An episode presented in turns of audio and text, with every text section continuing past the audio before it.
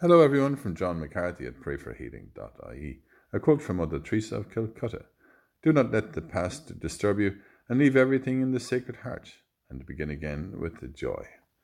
Today's Gospel reading is from Luke. We hear of the woman who washed and dried at the feet of Jesus. Then he turned to the woman. Simon, he said, You see this woman? I came into your house, and you poured no water over my feet, but she has poured out her tears over my feet and wiped them away with her hair.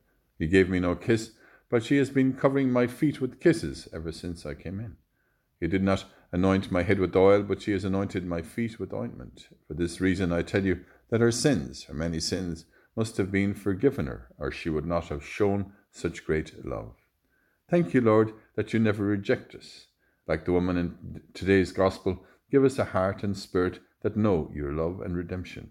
Empower us, Lord, and heal those among us who are sick and are finding life difficult at the moment.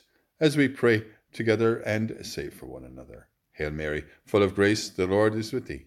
Blessed art thou among women, and blessed is the fruit of thy womb, Jesus. Holy Mary, Mother of God, pray for us sinners now and at the hour of our death. Amen.